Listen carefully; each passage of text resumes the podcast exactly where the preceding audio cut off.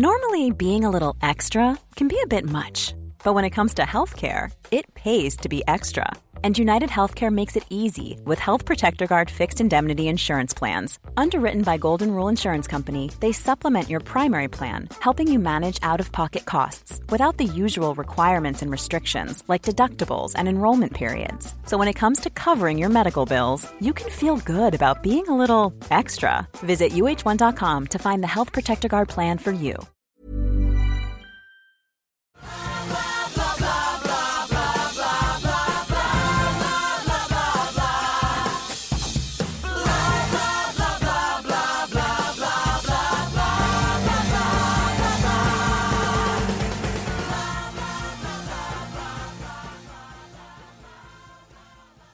Hi, everybody. Welcome to the Billboard on Broadway podcast, pre-Tony edition. I am your host, Rebecca Milzoff, features editor at Billboard and Broadway fan extraordinaire here. So if you're listening to this episode in real time, the Tonys are just two days away. So I think it's really the perfect time to check out the Billboard on Broadway archives, um, catch up on the major shows of the past season. I have been fortunate to have nearly all of the Tony-nominated musicals, many of their stars and members of their creative teams on the podcast. And in my humble opinion, uh, there have been a pretty high quantity of great conversations lately that make for perfect pre-Tony prep if you are a theater fan. We'll have some new episodes coming up soon, but this week I'm throwing it back to one of my all-time favorite guests for a Best of Billboard on Broadway episode. In August of twenty eighteen, I was thrilled to have one of the most beloved stars in musical theater, Sutton Foster, on the podcast. It's always exciting, I think, when you find that the artists you look up to are actually lovely, interesting people uh, in the real world, too. So it was delightful to find that that was definitely true with Sutton.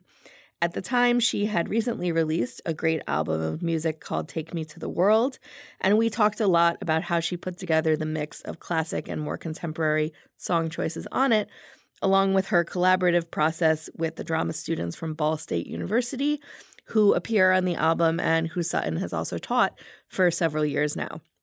But we also delved into her already storied career, how she makes choices about the shows she wants to do, the composers she looks up to, and her roles on television, on Younger, and before that on Bunheads.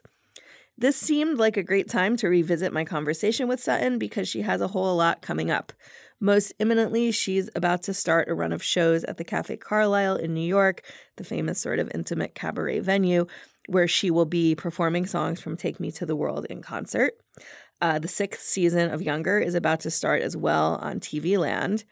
And in the category of major musical things to look forward to, uh, on the podcast, Sutton and I talk about kind of what it would take for her to do another Broadway show soon, what she would want in that project. And lo and behold, it was recently announced that she's going to be returning to Broadway in the fall of twenty twenty, starring opposite Hugh Jackman in a new production of The Music Man, which I'm sure will be huge when it comes. I'll give you stars and the moon and a soul to guide you and a promise I'll never go.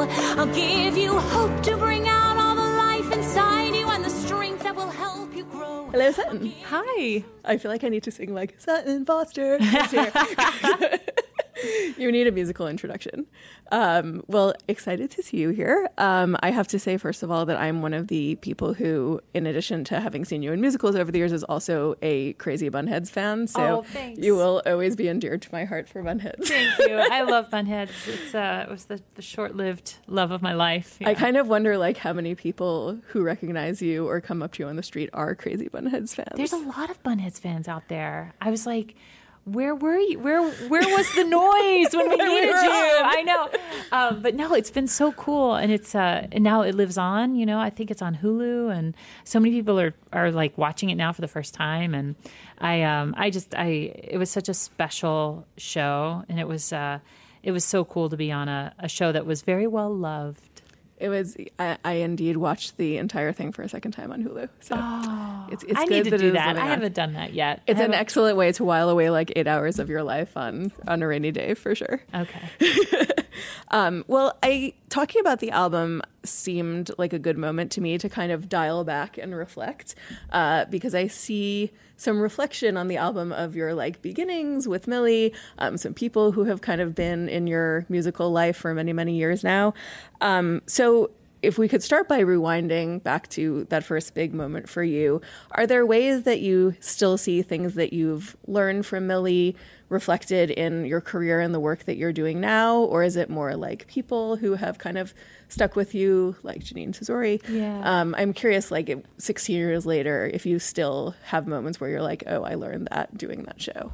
Millie was, Millie was a life-changing, career-changing moment for me in my life. And and there are people that I met on that show that I still work with, Jeanine Tesori, who I've now worked with several times, Michael Rafter, who is um, who was our music director on Millie and conductor, is my music director to this date. You know, he's he's responsible for all of the arrangements on the new album. Um, he's like a he's like a true collaborator. You know, when you when you meet someone um, who makes you better. You know, I, I feel like working with him and Jeanine too, as well. It's like you just sort of, we we all sort of met in our youth and our beginnings, and then we've mm-hmm. like we've grown up together. But Millie was Millie taught me a lot of things. It taught me, um, it taught me how to be a, how to do eight shows a week, how to have um, endurance and stamina, how to be a leader of a company. I'd never done that before. In that capacity, how to deal with criticism, how to um, stop reading reviews and stop reading the comments, stay off of message boards. I was going to say, was it message boards back it was then? Was it comments yet? Yeah, it was all like, you know, like um, social media. I mean, now it's it's changed since then, but you know, it's uh, it was just sort of the beginning of when uh, people started sharing their opinions online, and it was available for any and everyone to read. And so I, I felt like it, I feel like, and also I will say one of the things I learned from doing Millie is that it helped me find a, a, a better balance in my life, because I think back then in my twenties, and I was twenty-seven when it opened, I turned um, twenty-seven right before we opened it. Uh, I think I had, as far as the scale of life, I had m- many more um, coins in the career column than the uh, relationships and personal life. Uh, and that has definitely balanced out as I've gotten older. So I, Millie taught me a lot of things. Mm-hmm. And I mean, it seems like it's kind of a rare thing that a first project can be kind of like defining, but in a good way. And I feel like that sort of established you as a triple threat, and um there, it doesn't seem like there would have been any downside to that. Did you, did you, after that show, did you feel like you needed to prove yourself in other ways, or did it just pretty much set a, a good path going forward for you? I mean, I, I have a different perspective on it now, having many years of time passed. But I, Millie was like the best thing that had ever happened to me, but also like the worst thing that had ever happened to me, because it like just tore me apart. It like broke me apart.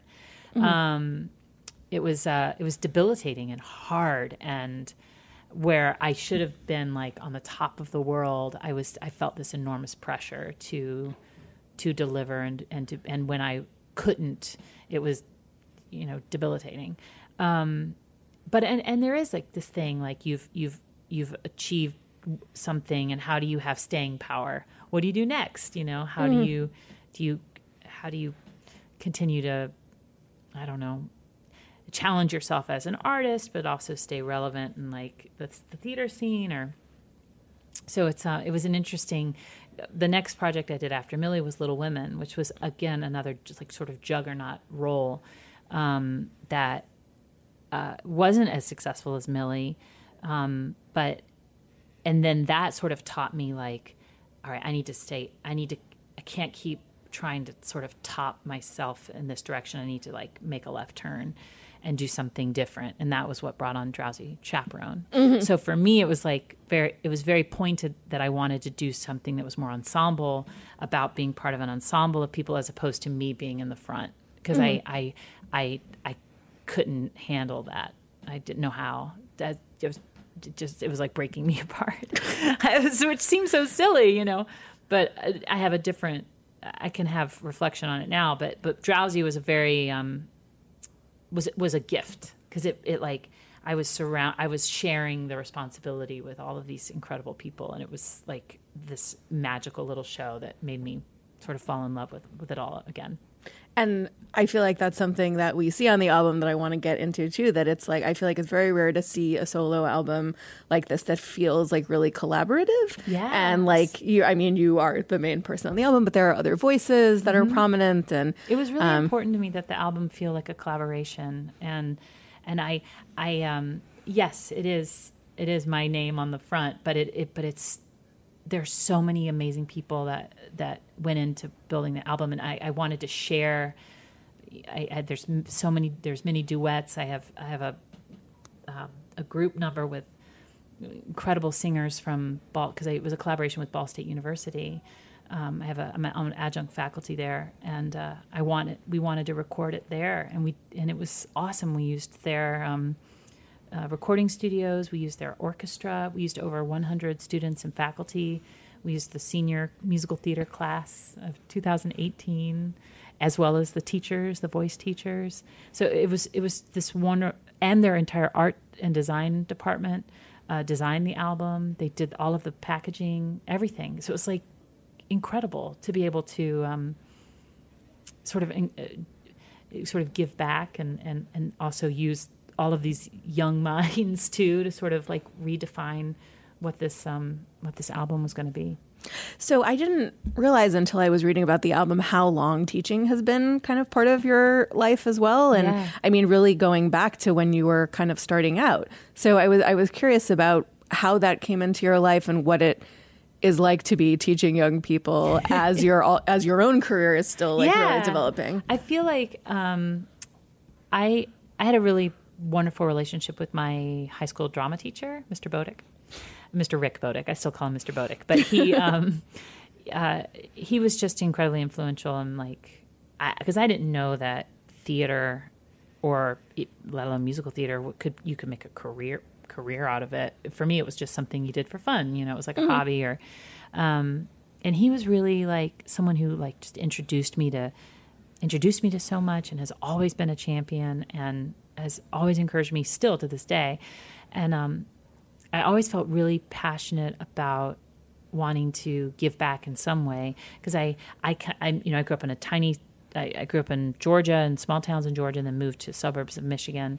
Um, New York was like, I, I had no concept of New York. I did a paper on it, you know, when I was like a freshman, and um, they, uh, and that was before, you know, I, the internet. So now I feel like things are more accessible, you know, but back then it was, we went to the library, we would like check out like cast recordings, and we'd watch the Tony Awards. That was like the only outlet I had. Mm-hmm. Um, so I started um, uh, like early, but even before I moved to New York, I volunteered at a local um, community theater um, when I was living in, in Mem- Memphis, because I, I dropped out of college.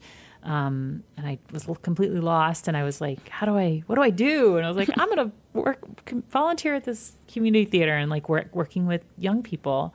And, um, and then I just felt super passionate about it. And whenever we would do, um, and my affiliation with Ball State, they had just reached out to me for like a talk back to talk to their students.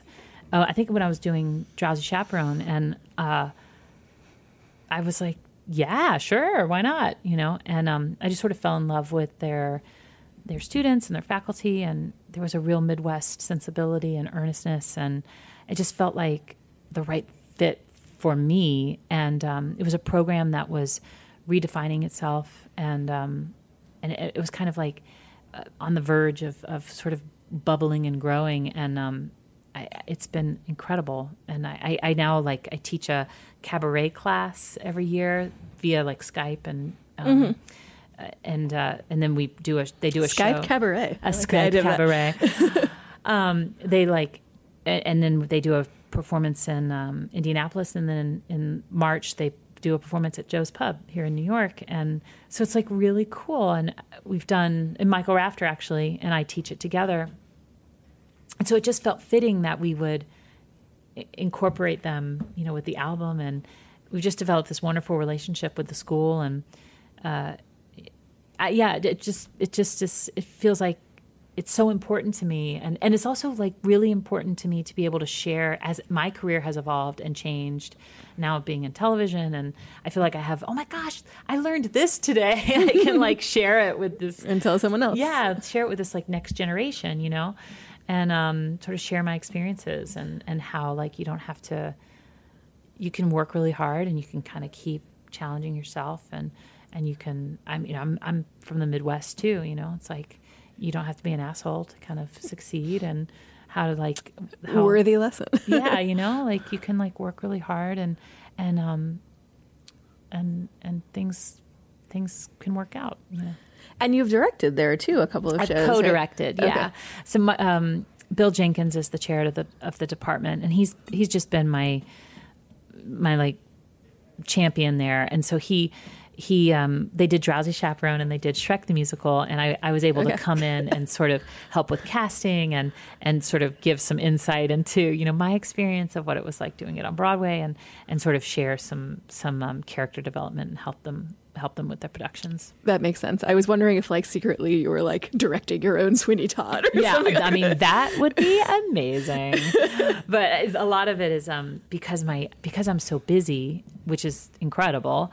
I'm um, my time. They the Bill has been able to like, um, he's been able. I've been able to come in for like little snippets of time to kind of, uh, you know, f- come in and sort of d- dance around and, and flit off some pearls of wisdom or something.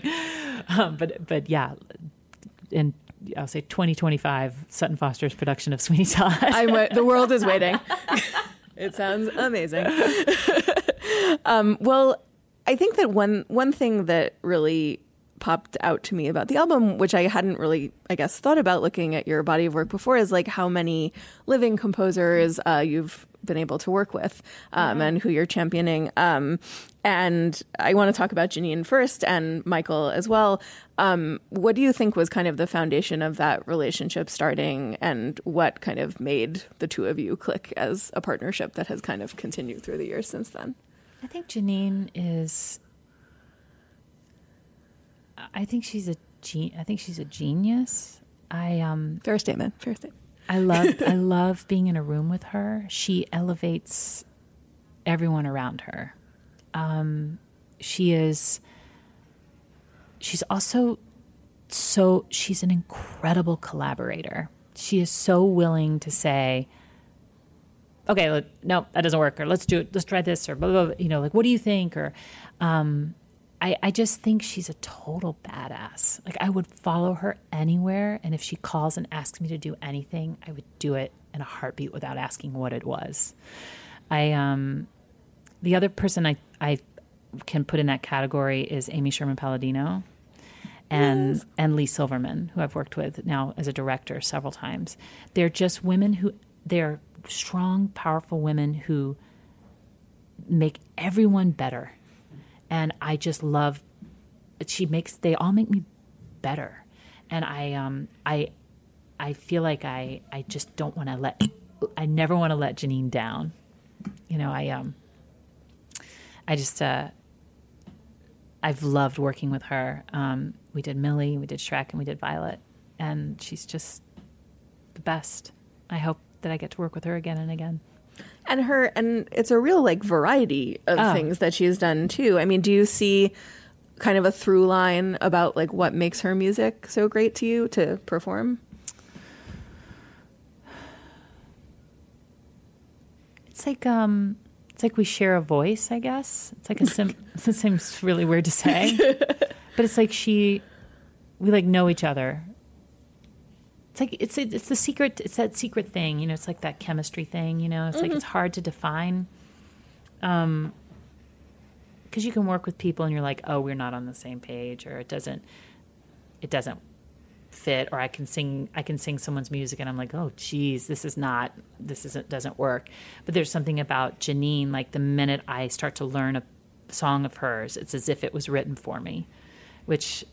I there have been songs that have been written for me, but mm-hmm. it's like she just like we like understand each other. I was going to say at this point, like, I would think she is writing to your voice almost, since you've worked together so much. Yeah, it's it's like it's one of those amazing things. And I, and I feel that way about Michael Rafter too. It's like um I you know you you, you hope that a lot of people work um solo, you know, a lot of people work on their own, or, you know, I I, I find, especially in creativity or anything creative or art, the arts, it's like collaboration is the key, you know.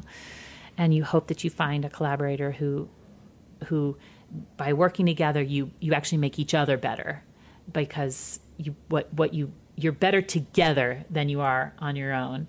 And I, I feel that way about Michael Rafter. It's like we come together and we both are better. And it's like I can't. Uh, there's I, I, there's no one else that I could sing with than him. Flexibility is great. That's why there's yoga. Flexibility for your insurance coverage is great too. That's why there's United Healthcare Insurance Plans. Underwritten by Golden Rule Insurance Company, United Healthcare Insurance Plans offer flexible, budget-friendly coverage for medical, vision, dental, and more. One of these plans may be right for you if you're, say, between jobs, coming off your parents' plan, turning a side hustle into a full hustle, or even missed open enrollment. Want more flexibility? Find out more about United Healthcare Insurance Plans at U H one dot com. So was he and or Jeanine instrumental in kind of coming up with the concept for the album in the first place? Was that a conversation or more something that so came purely from you? Michael and I, um, we do lots of concerts, and we we started doing, we did like a, the the very first concert we did was an American Songbook for Lincoln Center back in two thousand four, right after I left Millie. It was the first time I'd ever done something like that, where you're like, you know, it's like the cabaret art form, or the, I always call it a concert, because I'm like, because somehow cab, the word cabaret can have such, like, lots of feelings. You People have like lots of feelings. Sitting on a piano with yeah, a glass yeah. of wine. So I'm like, I'm like, we do concerts, but um, and then we did an album uh, in two thousand eight, I guess. That was uh, really. derived. I, I had gone was going through a divorce, and Michael had gone through some health issues, and we were both. That album was my first album, which was called Wish, and it was really like this album of healing for both of us. And um, and then, uh, but we we've just then we just kind of kept doing concerts, and like we we could have a tour shirt that would have, like, you know, lots of cities on. We just. All over the country, the world. We started doing symphony stuff. And we knew we wanted to do another album, but we didn't feel like we had the, we just didn't feel like we had it, like whatever the, the album was going to be. And then um, my husband and I adopted a baby girl. And suddenly the songs that we were looking at and the music that we were being, that, that we were drawn to started to shift, because I had this new life in my life, and I I was suddenly a mom, and like so the album started to take place. Mm-hmm. So that was really what formed the album, was the birth of Emily, my daughter. The, the only thing that I'm missing, which I've never seen one of your solo shows, but I feel like I've heard so much about you singing Mabel This Time oh. to your dog. Um That I'm a little sad that's not on the album. Yeah, that didn't, that didn't make the cut. I know poor Mabel's having a hard time. Mabel's my dog, and so she was the first, and then we got Brody, our another dog, and then she was like, "Why have you done this?" And then we brought a human child, and now she's just beside she, herself. Yeah, she's really, she's really having a hard time. So I, I should have put Mabel This Time on the album for her. At least she gets to be serenaded. Yeah, it's amazing. Um, well. I was going to say that this does not just feel like cabaret on tape.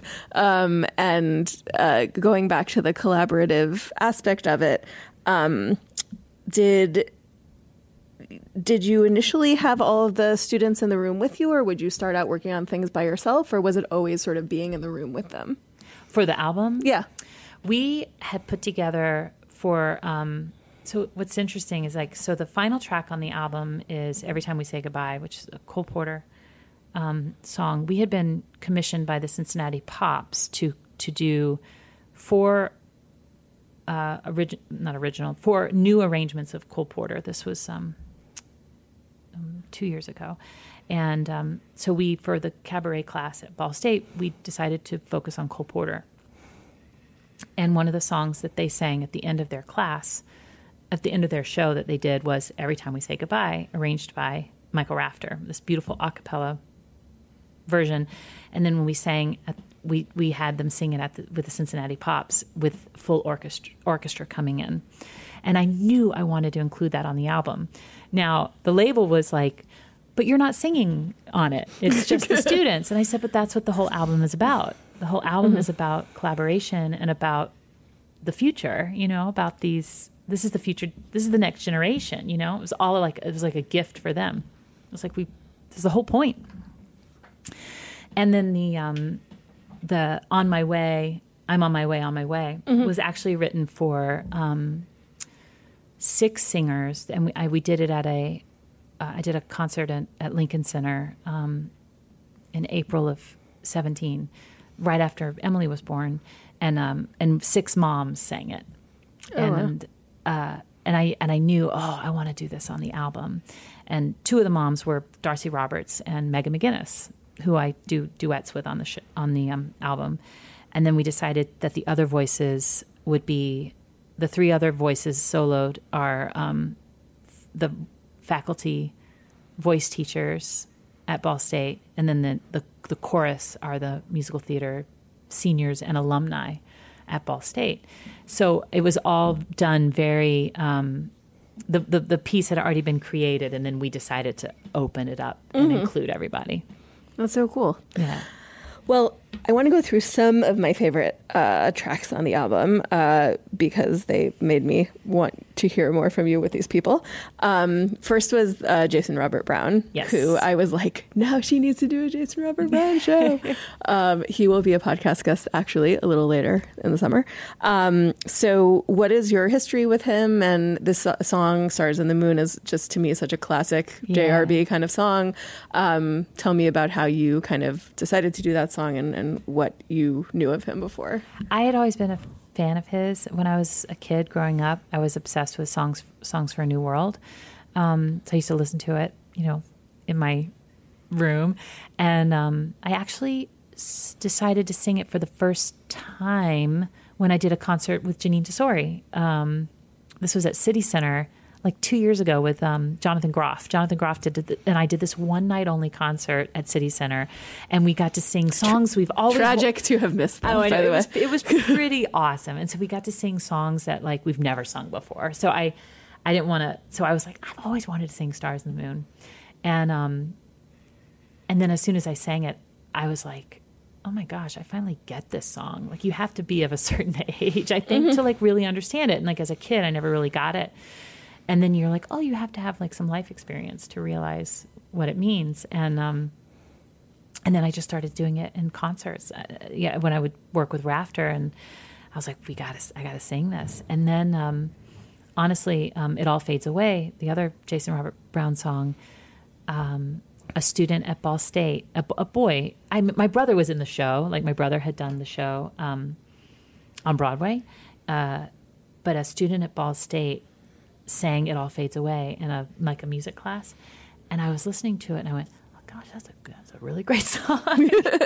And I said to Michael, I said, because I had been talking to Jason Robert Brown because we're friends, and I, I I told him that I was working on an album, and I said, do you you know do you have any trunk songs or any like things that haven't been recorded, or you know? And he was sort of sending me ideas, and he sent me another song from um, from Bridges. And I was like, what about It All Fades Away? And we started working on that, and then it became like, it's like one of my favorite things I've ever, I've ever done. So were you actually working with him when you were... With Jason? Yeah. No. And I was, um, we, we did it all with, I did it all with Michael. Okay. And then, uh, and I just was praying that Jason would give us his blessing.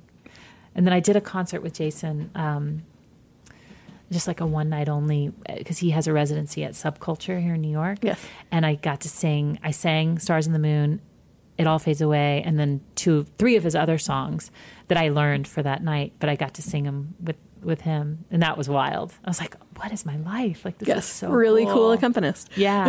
Yeah. It was pretty wild. Um, yeah, no, I, I love those. Um, also, uh, having recently gone to see Twelfth Night, um, Shaina Taub is yeah. uh, amazing. Another former fo- podcast guest, um, and love uh, the song Room that you chose. I mean, that and the Jason songs are, I, they're like really sort of huge journeys like within a song, and they're kind of about like going through stuff in life, yeah. it seems to me. Yeah. Um, but what is your connection to Shaina? So Shaina and I met, this is a wild, so I, um, I, I taught, this is such a, I taught two semesters at N Y U, and um, I, I ended up doing, I did two sort of cabaret class. That was before I started working at Ball State, so I did two sort of cabaret classes at N Y U, and then I did, I taught the freshmen, um, I can't remember what year, I did a, a vocal performance, so I ended up teaching like sixty freshmen, a lot of which are now like on Broadway and doing really well, all because of me. No, um, I did nothing. But they, um, uh, actually, J- uh, Jelani, uh, Jelani's in Frozen. He was one of my oh, students. Yeah. And um, Ariel Satchel, who just won the Tony for Band's Visit, he was one of my students. Oh my God. Isn't that wild? Yeah. I know. I'm like, wow. Anyway, um, oddly, and crazily enough, the pianist for the um, for this class, for the vocal performance classes, was Shaina Taub, and I had no idea. she, I was like, "Why were you playing piano?" She's like, "I just," she's like, "I just wanted to brush up on my like sight reading." And she's like, "I just wanted to be in the room," and and and I was like, "What? Like, why would you ever do that?" I had no idea that she was such a brilliant composer, and so then Room came across my plate. I think I reached out to her again, like as I was like sort of looking for material, and she either sent me Room or someone sent it to me, and I just fell in love with it. I thought it was so beautiful, and I sang it that concert where I sang Stars in the Moon with mm-hmm. with um, Jonathan Groff. I sang Room, and and Shaina actually was part of that concert. She she because um, the concert was a, a mix of like Jonathan, Jonathan and I singing stuff, and then a bunch of young com- new composers, and she was one of the new composers sort of doing her material, and um, I just fell in love with it and knew I wanted to do it on the album. I feel like Shaina is always popping up in places you don't expect her, like which that is, sort of. Which is so awesome. I just will never forget. I was like, why are you playing piano in like freshman vocal performance class? Yes. She was just like the coolest. She's just the coolest. It's, I feel like she is kind of like the cool piano playing singer songwriter girl who like I kind of wish I was. Yeah, right. um, also, very exciting to see you singing Sondheim. Yeah. Um, and uh, yeah. I, I sort of wonder like, is there a Sondheim show that you would want to do in the near future? Oh, like, God. What is your Sondheim wish list? I did a um, one of my favorite things I've ever done was Anyone Can Whistle. We did it at. Um, City Center, City Center Encores, back in two thousand ten. Excuse me, burping. Um, sorry. And uh, it was just incredible, like to work on his music, and to he was in the room, and I was like frozen. I was like I, I lost the ability to speak. Um, I mean, I would love to do a Sondheim show someday. That would be a dream. Sweeney Todd, maybe someday. It's my favorite show ever. Who would you be in Sweeney Todd? Oh, eventually Missus Lovett. Yes. Right? We got to, maybe in a couple years. Your time is coming. And my time is coming. To, to break out your Cockney. um, um, I, and there is um, some pop on the, on the album, some James Taylor and Simon and Garfunkel. And I was curious what your kind of personal history and relationship to pop music is. I kind of think of you as someone who must have like come out of the womb tap dancing, but I know, right? Well, see, but I also grew up in the seventies, right? Mm. So like my mom used to listen to, I always joke about the eight tracks, and she used to listen to John Denver and James Taylor and Dan Fogelberg. And, you know, I grew up like Carole King and um, Simon and Garfunkel. And like, I, I grew up listening to all this stuff, and like I love folk. Like if I'm every people always ask like what do, what do I listen to? Either nothing, like just silence, which is awesome, or like today's hits. Like I listen to like the pop the, the like today's pop, which I couldn't tell you who sings what, but I like will bop along, you know. It's like anything, that, or I'll listen to like folk or something that's like super chill. Mm-hmm. But um, but yeah, like James Taylor is one of my favorites, and I I just I would love to do a whole a whole James Taylor album, or John Denver too. No, it's I like the James Taylor arrangement a lot. It's like a little oh, different yeah. from the way I'm used to hearing that song. Um, yeah, yeah. But it occurs to me that this is like the kind of music that adults can enjoy, but also like play around a baby and like everything is chill and yeah. calm. yeah, yeah. So, we we. I mean, the album is definitely eclectic, but it's um it's a culmination of many many years. Like we've it's evolved. Uh, we didn't want to just. Um, And we over-recorded it. I mean, we there are three songs that we recorded that we didn't include. Like we really, everything was very thoughtfully selected, and and and it and has taken like years and years to sort of come to where where I am right now in two thousand eighteen. You know, as an artist, as a person. Um, so it's it's it's cool. It's like this little time capsule. You know? Mm-hmm. Well, that that is a perfect segue, because I was going to say that the last show I saw you in was Sweet Charity, oh, and yeah. which is a Moz, um, and uh, that that felt kind of like a turning point for you in a way to me. I'm not one hundred percent sure why, but maybe because it's a bit of a darker role. It had that kind of minimalist production. Yeah. Um, it was a different context than I'm used to seeing you in. Yeah. Um, so I was curious if if I was right about that in terms of what it was like for you professionally, and going forward from here, like what are the kinds of roles that, that you want to be doing, um, and then that you're interested in? It, I, that's, I mean, that's interesting. It was, it was a, it was a very specific, incredible thing, like that show, and and and it was exactly what I wanted it to be. Like it was just, I wanted to be, I wanted to play that role, and in, in like a, just in sort of, um, sort of. in a, a whole new way. And, and it was, it was just to be able to, to be able to perform that close to an audience too was terrifying. It was like, it was literally people were a foot away from me. Yeah. Um, it was, uh, it was awesome. I, I, I'm, I'm, I think as I'm moving forward, I've, I've loved doing Younger. I've loved being on T V. That's been like a wonderful thing for me. Um, I just want to work with good people. I want to be challenged. I want to be. Um, I'm. I'm. I'm interested in the left turns. I'm. I'm, I'm interested in the where, where people go, huh? Or like that wasn't what I was expecting, or that's mm-hmm. not what I thought, or like that's interesting to me, because I, I can't keep like after I did Anything Goes on Broadway, I was like, how do I keep going this direction? It's like impossible, because mm-hmm. that was like, how can you? In my mind, I was like, I don't know how to top that. So. I did Violet, which was like a totally left, and then I did Sweet Charity. So it's like, whoa, like what? That's yeah. interesting to me. Like I, I feel like I want to keep going in, in new directions every every time. I know that won't can't always be the case, but that's what I I would like to do. As has doing Younger made you sort of hungry for doing more musical theater in certain ways, or are you? Happy with the T V track for now, because you are surrounded by so many theater people on the so show funny. That I'm like, I know all the theater people are always like, why can't there be a musical episode of Younger? I know, uh, I know, I know. I feel like I feel like where I am now in my life, I feel like Younger came at a really great time. I was feeling, I was, I was starting to experience some burnout um, performing live, and uh, Younger just sort of was this, this whole new thing, like a whole new, a whole new. Even though it's sim- you know, you're playing a character, you're on, you're on, you know, you're telling a story. It's like you're acting, but it's like a whole new. Being on television and being on a set is completely different than doing theater. So it was like this whole new thing that I got to learn, and um, and that was just a wonderful opportunity. But I, uh, I would absolutely love to to do uh, another show if it feels if it's the right thing and it feels right. Um, I've got like irons in the fire and, and some, some things that are exciting, but I, I really want it to feel like something that's, that will be challenging and exciting.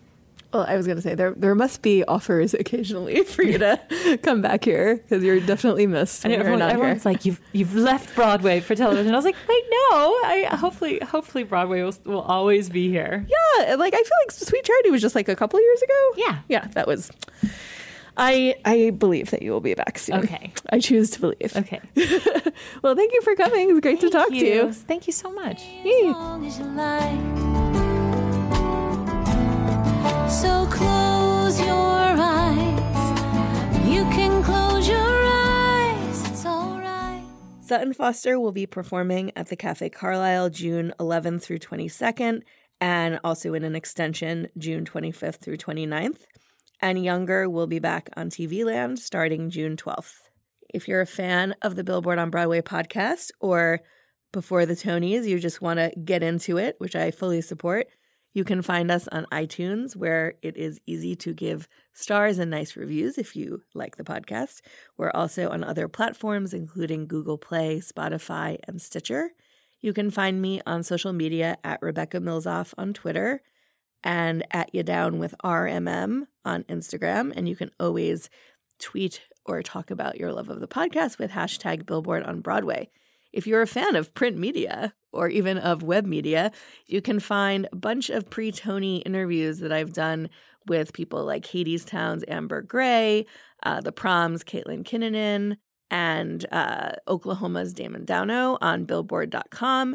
And you can also find a big kind of Tony nominee preview that I did in the last week's issue of Billboard on Stands. If you can find it, go for it. And hope to have you back for a new episode soon.